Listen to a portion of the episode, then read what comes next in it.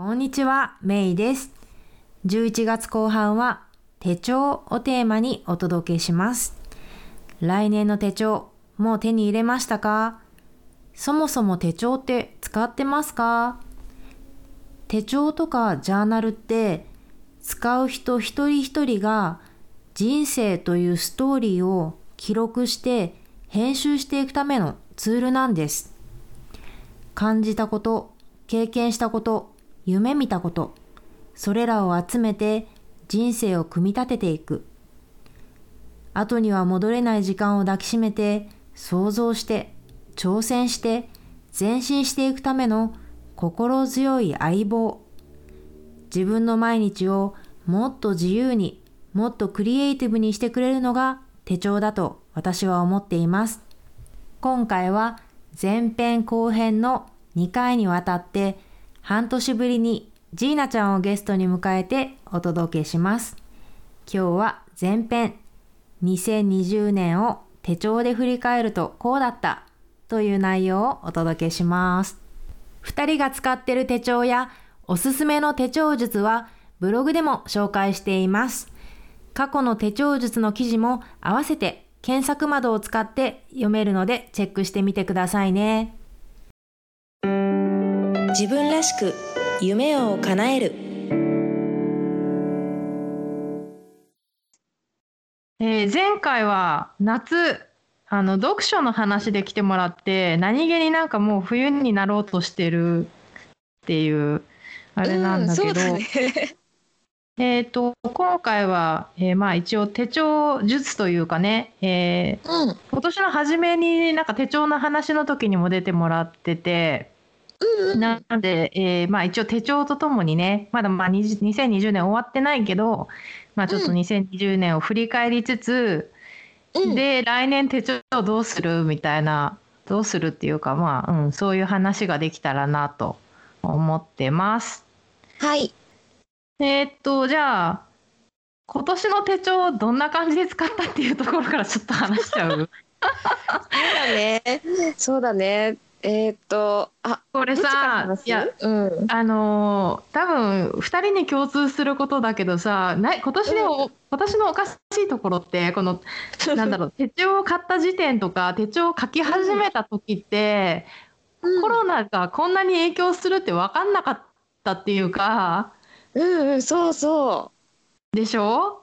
そうなの。で下開いたら1年がなんかもうコロナに振り回されましたみたいな。うんうんだから私の場合はその手帳の最初の方にあるあの年間計画のページ、ああ1月から12月までのカレンダーがこう見開きで見け見えるページをさ今年は楽しいことログをつけようとか言ってやってたけど いきなりなんか3月頃にロックダウンとか言ってさなんか家にずっといないといけなくなって。そうよね。楽しいことそう旅行とかいっぱいしようみたいな楽しいこといっぱいしようとか言ってたけど、うんうん1月3日に台湾から戻ってきてそれ以来なんか あんまりなんかあれ あれれみたいになっちゃって。わかる。うん。そう。ででなんか途中からちょっと気持ちを切り替えてじゃあヨガしたらどんなヨガしたか買おうこうとかって書いてたけど途中から毎日ヨガしてるからこれあんま意味ないなとかなってもうやめちゃったりとかして。そうそう。で10月にやっとん。のロードトリップにいたからいきなりそこでロードトリップとかが入るみたいなね。そう。そんななんかちょっと寂しい感じのなんかログになってて、うんうん。まあ、まだね、うん。あの今年終わってはないけどもうん。12月も多分ねどっか旅行行くかもしれないけど、まあうんでも飛行機には乗らないはずだから。まあ、そんなにあれだけどね、でも、うん、ちょっとね、私の場合、この楽しいことログがね、まうん。あ、あの振り返れば結構楽しかったい、私にとってはね、なんかほら、辛かった1年っていう人もいたと思うけど、私はどっちかっていうと結構楽しい1年ではあったけど、なんか思ってたログの使い方が全然できなくって、うん。うん、なんかこれってもともと今年の初めにジーナちゃんがなんかその山に行ったとかそういうこう、うん。自分が好きなことをした時にこうかうんうって言ってたからそれいいじゃんと思ってやろうと思ったけど、やっぱヨガもサルサもなんか全然うん。最初の2ヶ月ぐらいは行ってたけどうん3月ぐらいからなんかだんだん雲行きが怪しくなってみたいになって、うんうん、そう。そんな感じだったんだよね。あーわかるな私も一緒であの実はそのえっと今年の初めに手帳の使い方の話をした時に私あのずっと使ってる手帳があってその、まあ、ビジネスに特化したような手帳だったんだけどあのその手帳を今年も使うっていうふうに決めてたんだけど実は1月の半ばあたりでずっとなんか欲しかった手帳に1月に変えちゃうっていうことをしたのね。うんうん、それはヨガに特化した手帳のヨガ手帳っていう手帳なんだけどだからもともとその12月の終わりぐらいの段階でもう1年間の仕事のスケジュールとかを全部あの新しく買った手帳に書いてたのをもう一回1月の半ばにヨガ手帳に移し直すっていうこう二度手間のような作業をしてよしこれで1年間うんヨガとプラス登山をまあみーちゃんの言ってた一番最初年間ページのログにね残していくぞみたいな感じで始まったらもう2月にさなんか怪しい感じになってさ3月でもうあのこっちも結構雲行き怪しくって感じになったからあのもと元はその1月2月のところはあの自分の行ったヨガのレッスンを結構あの記録はできてたんだけどあの登山は3月から行こうって決めてたけども3月がもう全然動けないような状態に日本も入っていたから、うん、あの登山の記録はもう全くなくでヨガも、まあ、こういう事態が続いてあの私もクラスをちょっとやめちゃったのでヨガの記録もつけられずだから一番最初の見開きの年間のその好きなことを残すページは2月の半ばぐらいまでのヨガのレッスンでそれ以降何にも書いてなくて真っ白状態なのね。でそうであの後ろのページとかは今年充実させようと思ってて後ろの余白のページに自分がこうヨガのレッスンであのどんなクラスを取ったかとかどういう難しいチャレンジポーズに挑戦したかとかいうのも全部残すようにあの書いたりとかブックリストとか作ってたんだけど、うん、もうあのコロナであれよあれよという間になんか自分の精子も暗く閉じこもりがちになってきてあの手帳自体に向き合う気持ちになれなくて、あのいつもいつも手帳って大事に持ち歩いてたのにもう会社の机に入れたまんま手帳ほとんどあの仕事以外見ないとかいうような日がしばらく続いちゃったりとかして今年は手帳はそう。手帳はねもうあの楽しいこととかあの自分のこうテンションの上がるようなリストとかがもう一切作れず仕事のスケジュールとか、まあ、 to do リストのみしか記録できてないちょっと自分にとってはあの初めてのなんなんて言うんだろう手帳が使えなかったなっていう年になったなっていう1年だったね。そうなんだ。なんか仕事メインだったらなんかもともとの手帳でよかったんじゃ的な感じだね。そうなの。本当ね。本当そう思った。これ1月中旬に買い替えて何の意味があったんだろうって思ってただその今年の手帳を買うにあたってあの、まあ、来年も1年コロナとの戦いになるのかなとか同じような使い方しちゃうのかなと思ってあの前以前使ってたもうあのビジネスメインの手帳に戻そうかなってすごく悩んだんだけど、いろいろ考えてあの、まあ、来年はどうなるか分かんないけどでももしかするともうちょっと楽しくあの過ごせるかもしれないっていう期待を込めてやっぱりあのヨガ手帳にしようと思ってヨガ手帳を買ったんだよね。来年も。そうなんだ。うん、そうなの。期待を込めて。で、あの、今年はその楽しいことリストも全然はかどらなかったけど、まあ来年はそういうのも、あの、できたらいいな、みたいな気持ちと、うん、持ちつつ、そう、あの、つい2日前ぐらいに届きましたヨガ手帳が。おうん、ちなみにヨガ手帳ってその従来使ってた従来使ってた手帳って前の時に話してもらったと思うんだけど、今回のその、うん。うん、今年から使ってるヨガ手帳ってど,、どんな中身なの？えっとね実は前使ってたその結構ビジネスに特化した手帳と内容というか書き方とかがほぼ一緒なのね運がいいことに、うんうん、一番最初はその見開きの年間の楽しいことが書け楽しいことが書けるっていうか、まあ、自分にとっては楽しいことを書くのに使える年間のページもあるし月ごとのページもあって、でもあの自分が一番その仕事でメインに使うのは週ごとのバーチカルのページうん。もあって、であの私今までちょっとちっちゃめの手帳を使ってたんだけど今の手帳がどのくらいのサイズかな？B5? ちょっとあのうんうん。私と同じ的な、うん、形なんだけどあの片面がその1週間のバーチカルで時間の流れごとにちゃんと書けてあの右側はあの方眼あはいはいはい。のページであのそこに結構仕事の to do リストとかいろいろ書けるようになってて逆にすごく使いやすくなったんだよね。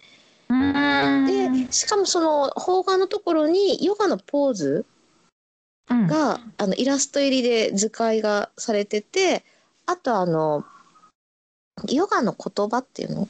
うん。えっと、ヨガの経典の言葉がそこに書き添えられてあるんだよね。ああいいねそうだからそこを見てあのちょっと今もうヨガのレッスンには行けてないけどあのヨガと完全に離れたっていうことがないようにいつもそこを見て思い出せるようにしようと思って、そういう気持ちも込めてあの買ったっていうのもあるんだけどあの元々が仕事用として使ってるのともうほぼほぼそっくりの内容にプラスヨガのエッセンスが入ってるだけなんであのとっても仕事としても使いやすいっていう感想だね。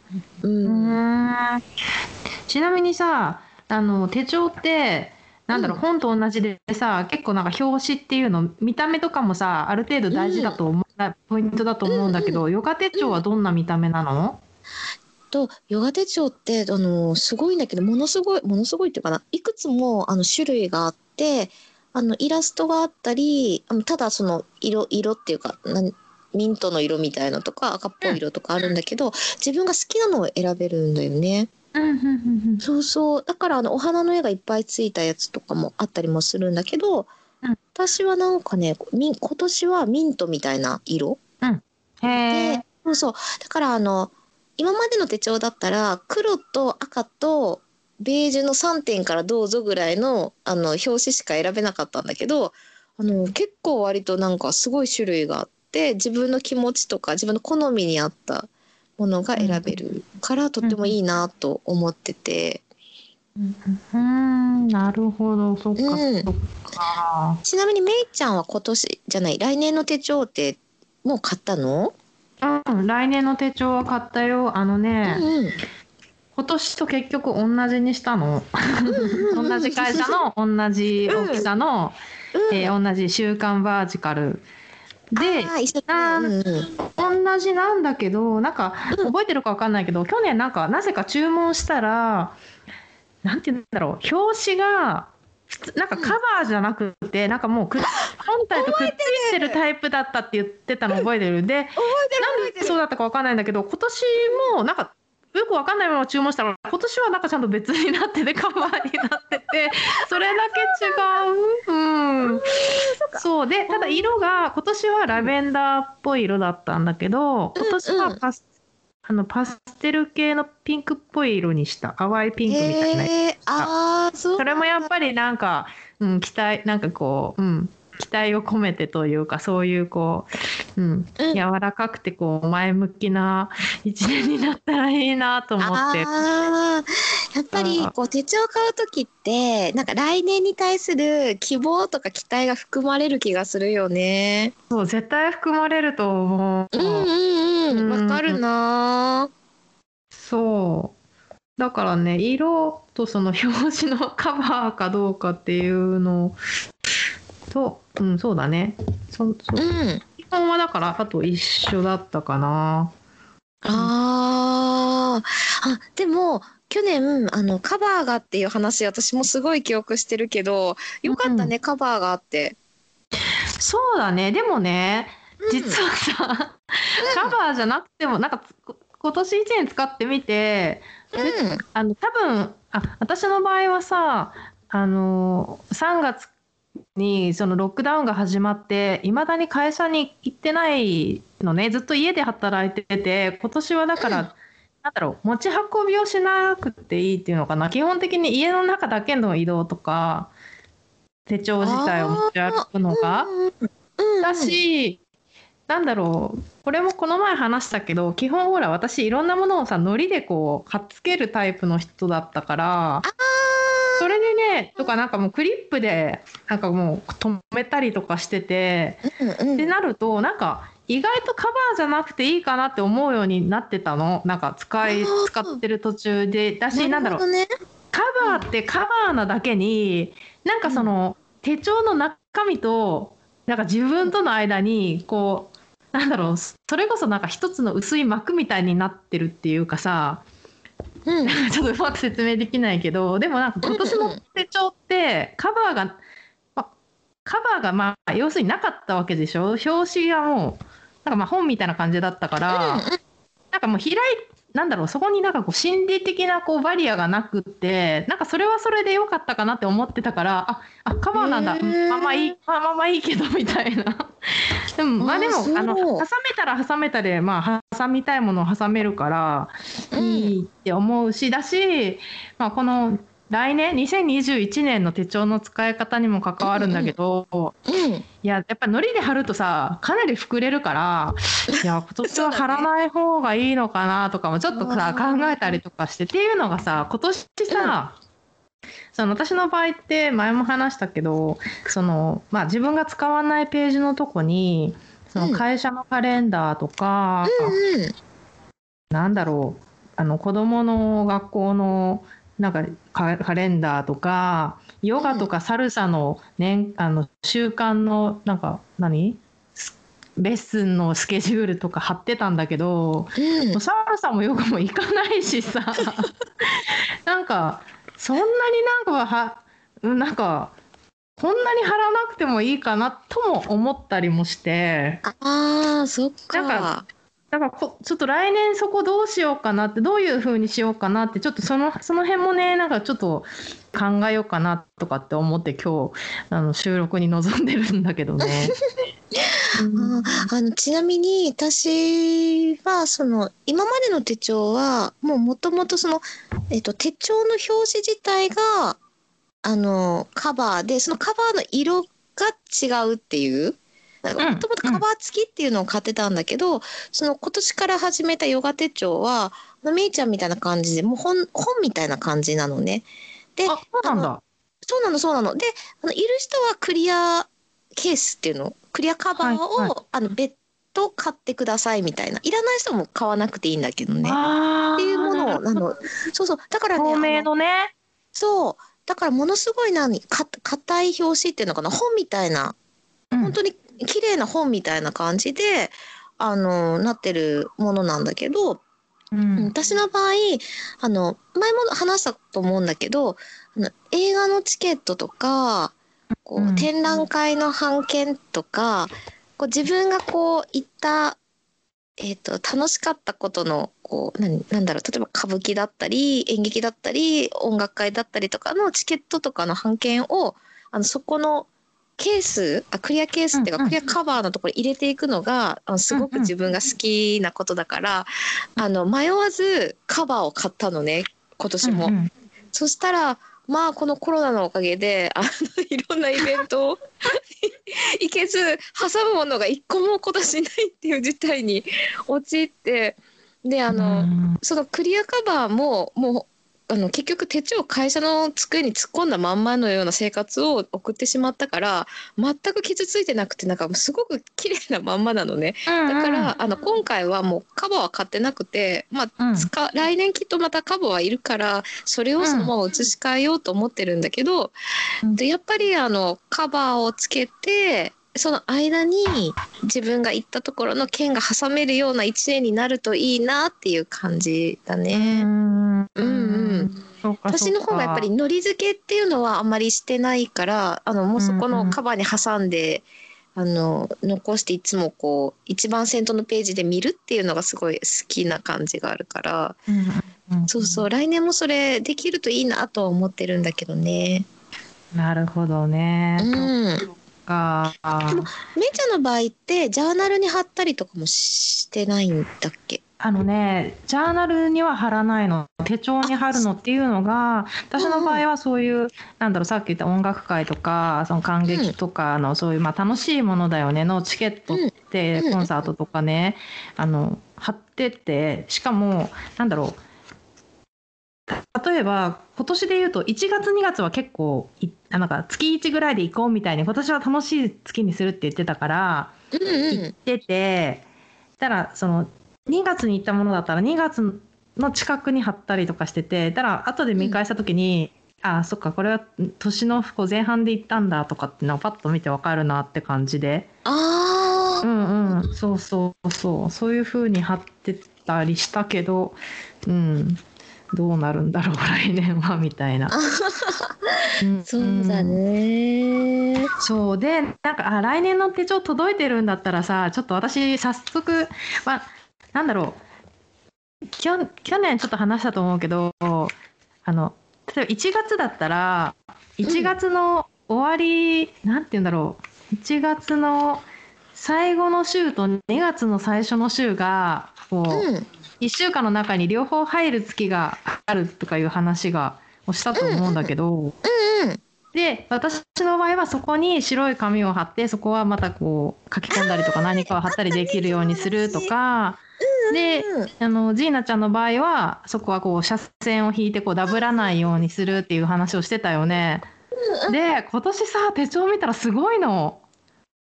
なんかねほとんどの月っていうかあの綺麗に終わってたりとか要するに例えばね 1月がそうあのね面白い今年あのねすごいマニアックな話で申し訳すっごいマニアックな話で申し訳ないんだけど1月31日日曜日なの？だから1月き綺麗に終わるのね。で2月1日かい月曜日から始まるの。本当。で28日がサンデーでこれ日曜日でまた終わるわけよ。あ、そうなんだ。そう。でねえこれ貼らなくていいじゃんみたいになってて。でで今度3月あにあの3月の終わりどうかなって見たら3月の31日が水曜日でひ左側だけで終わるの。私の場合。なるほど、なるほど。だからえー、とか思って。なんかすごい、来年はとってもいい年なんだね。なんかね区切りいいよ来年。なんか潔い感じがするよ私の中で。ああ、いいね、それ。そうでだからねこれでもでさなんかそのはいろいろ貼るか貼らないかって言って迷ってるからうん。なそうなんかこれどうしようなんか例えばその3月って3月31日水曜日で、なんかこれ結構割とキリがよく終わってるけどうんうん。これって右側だけ貼って4月は次の月からなんだろう4月のところから始めるべきかそれともやっぱり1週間はなんか見開きで見け見れるようにするするべきかってまだ決めきれてなくてまだ紙貼ってないああ、そうなのね。そうか、そうか。へえ。そうだしなんだろうなんかそう今はその余白にまたいろいろ書き込んだりとかしててそのうんうん。余白に貼った紙の上にその版権とかいろいろ貼ったりとかまでしてたからあ今あ。回は斜線を引いてもううんてなんか余白欄としては使わずにその貼りたいものは貼るようにしたら、まあ、少しはこう膨らみが減るかなとか考えてるところがなんかそれいいような気がする。うーん。うん。そしたらダブる心配もないし、うん。うん、貼りたいものは厚みもちょっとうん、減るしそうそうそうそうそうね。そう厚み。でも今年はねいずれにしても厚みは減りそうだよ。あ、もともとがね、もともともともとがねだし、うん、さらに、うん、さらにその、うん、貼らなくて余白をなんだろう、うん、紙を貼らないようにすればもっと厚みは減るかもね。うーん。うん、そうそれ検討中今。なるほど。でもなんかあの考え方によっては、こういっぱい腫れて分厚くなる一年になるといいよね、来年は。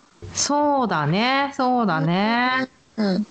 確かなんかうんなんか分厚くなるのも結構なんだか結構使ったみたいな気持ちにはなるんだよね。ああ、うん。そうだね、そうだね。なんかこう、そう。詰まってる別になんか感じがするよね。私の場。合なんだろうきれいに使おうってそこまで思ってなくてうん。もちろんまあ綺麗な方がいいけどでもなんかそれよりも中身が充実してた方が気持ち的には上がるかなって思うから、うんうん。そう。そうなんだよちなみに今年のジャーナルはどんな感じだったの？あジャーナルはねえっとね結局まあまだ1年終わってないからあれだけど、うん。今ね1234567冊目でで7冊？あ今年？あそうそうそう。すごいね。でいやただうん。その一冊がどんなどんなノートなのって言われるとその手ノートもいろいろで すっごい分厚いノートを使った時もあれば、薄いノートを使った時もあってあー。基本的には今までは薄いノートを使ってたの。で理由はやっぱり持ち運ぶ時にうん。あ重たくないようにとかちょっと出かける時でも気軽に持ち運べるようにと思って、うん。これ何ページなのかな？56ペ560ページ？うん。うん。でえ英語？かな？大きさが。英語サイズの？うん。ん。それを割とこれまでは使ってたんだけど、うん。でも今年はほらコロナでずっと家に家で働くっていうのであんまり外に行かなかったから、たまたまなんかこうなんだろう人からいただいたりとか、まあ、自分が表紙が気に入った、気に入って買ってたりしたそのノートノートっていうかな,、なんかもうなんだろう多分あの日記帳みたいな分厚さ？わかる？あ結構分厚めってこと？そうそうそういうのをうん。そう思ってたんだけどそれを何冊か使って、あのへー。この際使っちゃおうと思って。うんそう。うんでプラスあの私読書ノートも結局もうてあのジャーナルに今書いうんうんことにしたから、それをだからふそうそれその内容も加わるとさらに分厚くなな分厚くなってていっぱい書いたから。うんうんそうそう。それで結構、そう、そんな感じで使ったかな。うん。あじゃあ今年は読書ノートも結構充実してたってことだよね。読書ノート、そうなので、当初はさ、こんなに充実する予定じゃなかったのね。で、これもまた反省点なんだけど、これある意味、あの、今年の手帳術の最大の反省点でもあるんだけど、うんそんなに充実すると思ってなかったから、うん読書ノートの一部をジャーナルじゃなくて手帳につけちゃってたんよ。で、うんうん。それで後になあって、最初の方がってこと？最初の方は手帳に書いてたってこ最初の方だ、うん、割とそう、最初の方かな。そう。とで、後になって、ややっぱり読書ノートは、うん。うんもうジャーナルって統一しないとこれダメじゃんっていうことに気づいて、後からちゃんとそういうふうにしたんだけど、そうそれが私の中の反省。あーなるほど。しちょっと散らばっちゃったんだね。そう。でしかもそれもやっぱり手帳にさ自分が紙を貼って余白があるもんだからあここにちょっと書いちゃおうみたいな感じで書いちゃったりとかしてるわけ。だからそれまで下手に余白は作らない方がいいんではないかとかって思ったりとか。貼る貼るだけにするみたいな。何かをそうそうそう。何かのその写真とか、あの、うんうん。うんうん。なんかそういう版権とかを貼るのはいいけど、うんうん。余白を貼ってしまうとつい書いちゃうんだ、私って思っなてる。ほど。そっか。そう。そんなことも考えたりしたよ。うーん。あということは今までねあの去年までは、えっと、基本的に手帳に読書メモをしてたってこと？あのねどうだろうどうだったのかな？割とバラバラだったのかな、まあ、バリバラバラバラでもまあこんこんな感じかなっていう感じであんまり気にならずどに来れてた。っちかっていうとジャーナルに書いてたような気がどうだったの、うん。いやでも手帳に書いてたのかもしれないね。そんなに結構読んでなかったと思うし。ああそっか。うーん。うん、で今年になってやっぱりジャーナルにちゃんと書こうって言って書き出して。うん。でプラスそうそう、あとあの私の場合その読書のな読書ノートって言ってその読書の内容がどうだったかっていうのは書いてたけどどういう本を読んだかっていうログにはなってなかったのが去年の反省点だったからそれがうん。今年は何だろう手帳のその月間の最初のページのところのなんかこう記録をする欄があったからそこにこう書いててそれはでき基本できたのね。あーあそれいいね。今月読んだ本がわかるってことねそうそうそうそう。それなんかあそれいいかも。そうそれは良かったんだけどただうん。これジーナちゃんに聞きたかったんだけどジーナちゃんもさその本のログって確かつけてたと思うんだけど本のログと映画のログって当たり前だけど別だよね。映画？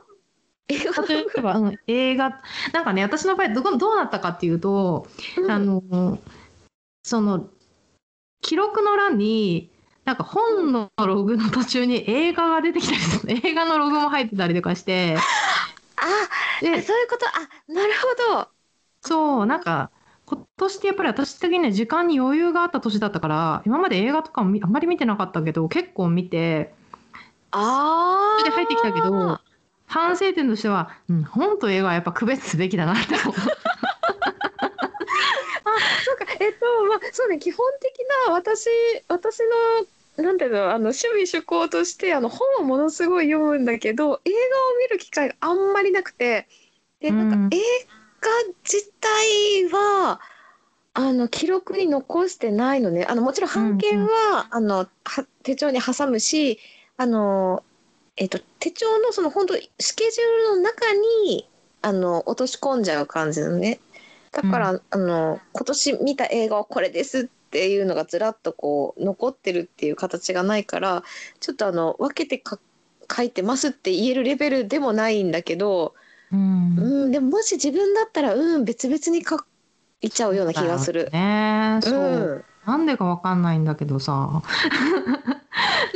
そんな感じかな。でもなんか本の記録がつけれたのは良かったしあとは、うん。なんだろう昔はさそう本の記録を本のなんだろう読書ノートの一部を自分のブログに書いててそれが良かったって思ったからそれを再開したのは結構自分の中の精神的にはすごい良かったかな。えー、あそっか、うんうん。えジーナちゃんの場合は読書ノートって本あの手帳の最後の方につけてるんだったっけ？そうなの。あのね 今年はねもうこのやる気のなさがあまりにも激しくて本読んでるのに全くつけてないっていうちょっとことをしてしまったんだけどああわかるよ。そうそうあのえっとね私あの前ちょっとあの読書の話会の時にちょっと話したんだけどあのアプリを使って基本的には読書の記録っていうのをそうそう取っててでもあのアプリをつける以前はねそういう感じで読書今年何よ何読みましたっていうリストをずーっと書いてたからあの私今年始まった時にあそれを復活させようと思ってアプリで記録しつつ今年読んだ分がすぐ一目で分かるようにあの今年読んだ本リストのページを後ろのメモ帳のページにわざわざ作ったんだけどうん。全くねあの全てのやる気のなさ 全てのやる気のなさをちょっとあの 言い訳にしてよくないんだけどもう書いてないんだよね。読んだのに。だからそう来年こそはねあのあただあのアプリではちゃんと残してるから書こうと思ったらうん今からでもちゃんと追跡して書けるんだけど、うんあの来年はちゃんとあのそこに一個一個書けるようにしたいなと思っててちなみに私の場合はもうタイトルとあの著者著者の名前だけしかあのノートにはつけてないんだけどね。感想とかは全然書いてなくて、あらすじとかも書かずに、本当もういつ読んだあいついつ読んだも書いてないのか。あのもう本当に読んだ本とうん。作者だけなんだけど、うん。うんうんなんかさっきめいちゃんの話聞いて私はその後ろのメモのページにもう1年間のリストとして作るけどなんか月間のページに書くのもいいのかなってちょっとなんか今思ってねあ本当。どうしようかな来年と。私結構良かった。うんとうん。なんか私の場合は手帳がその月の最初なんて言うんだろう。1ヶ月の初め最初のページはその月間の、なんだろう。えー、とカレンダーみたいになってて見開きで、うん。でその次のページがまあなんかテーマとかなんかそのなんかリスなんかいろんなリストがあるんだけどその見開きの右側がなんか記録しておきたいことっていうのがもう右側の一覧、なんだろう。全部なの。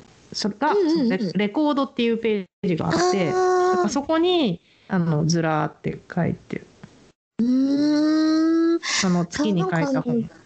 月でわかるのってなんか素敵だなってさっき話聞いて思ってもともとなんかあの年間で管理しようって来年も思ってたんだけどいや月ごとってなんか楽しそうだなって思ってちょっとね悩んでみようと思う。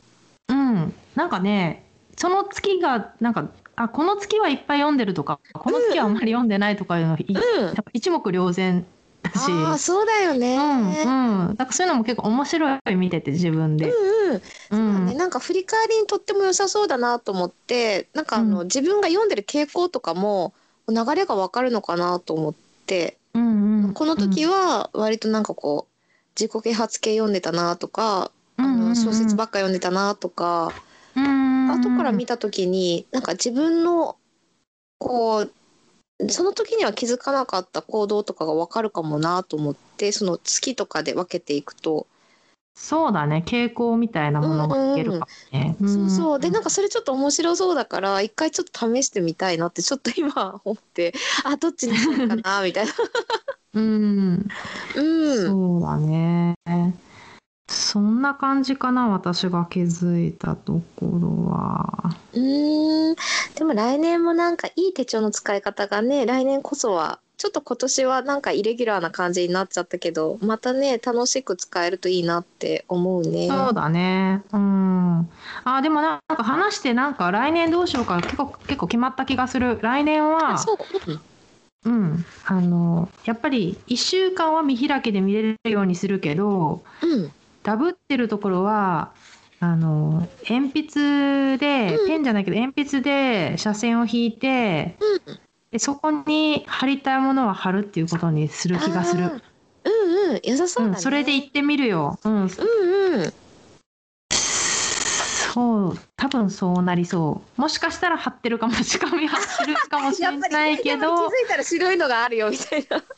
そう。でも、でも、あそれでも薄くなるしね。ちょっと、でも、うん。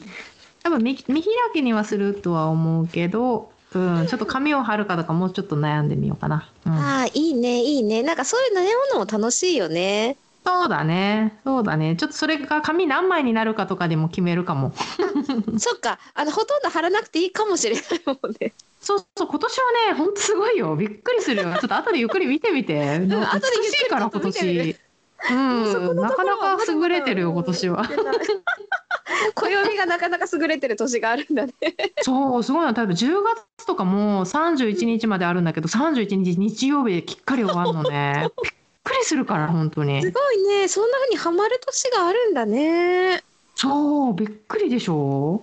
うんなんか今までそんなことあんまり経験してない気がするからちょっと珍しいんじゃないかな。そうそう、そうなのよ。へえどんだけマニアックなんて話。そうだね盛り上がるポイントが。自分らしく夢を叶える今回の番組いかがでしたか？気に入っていただけたら購読ボタンを押していただき、お友達にもおすすめしてくださいね。iTunes でのレビューも大歓迎です。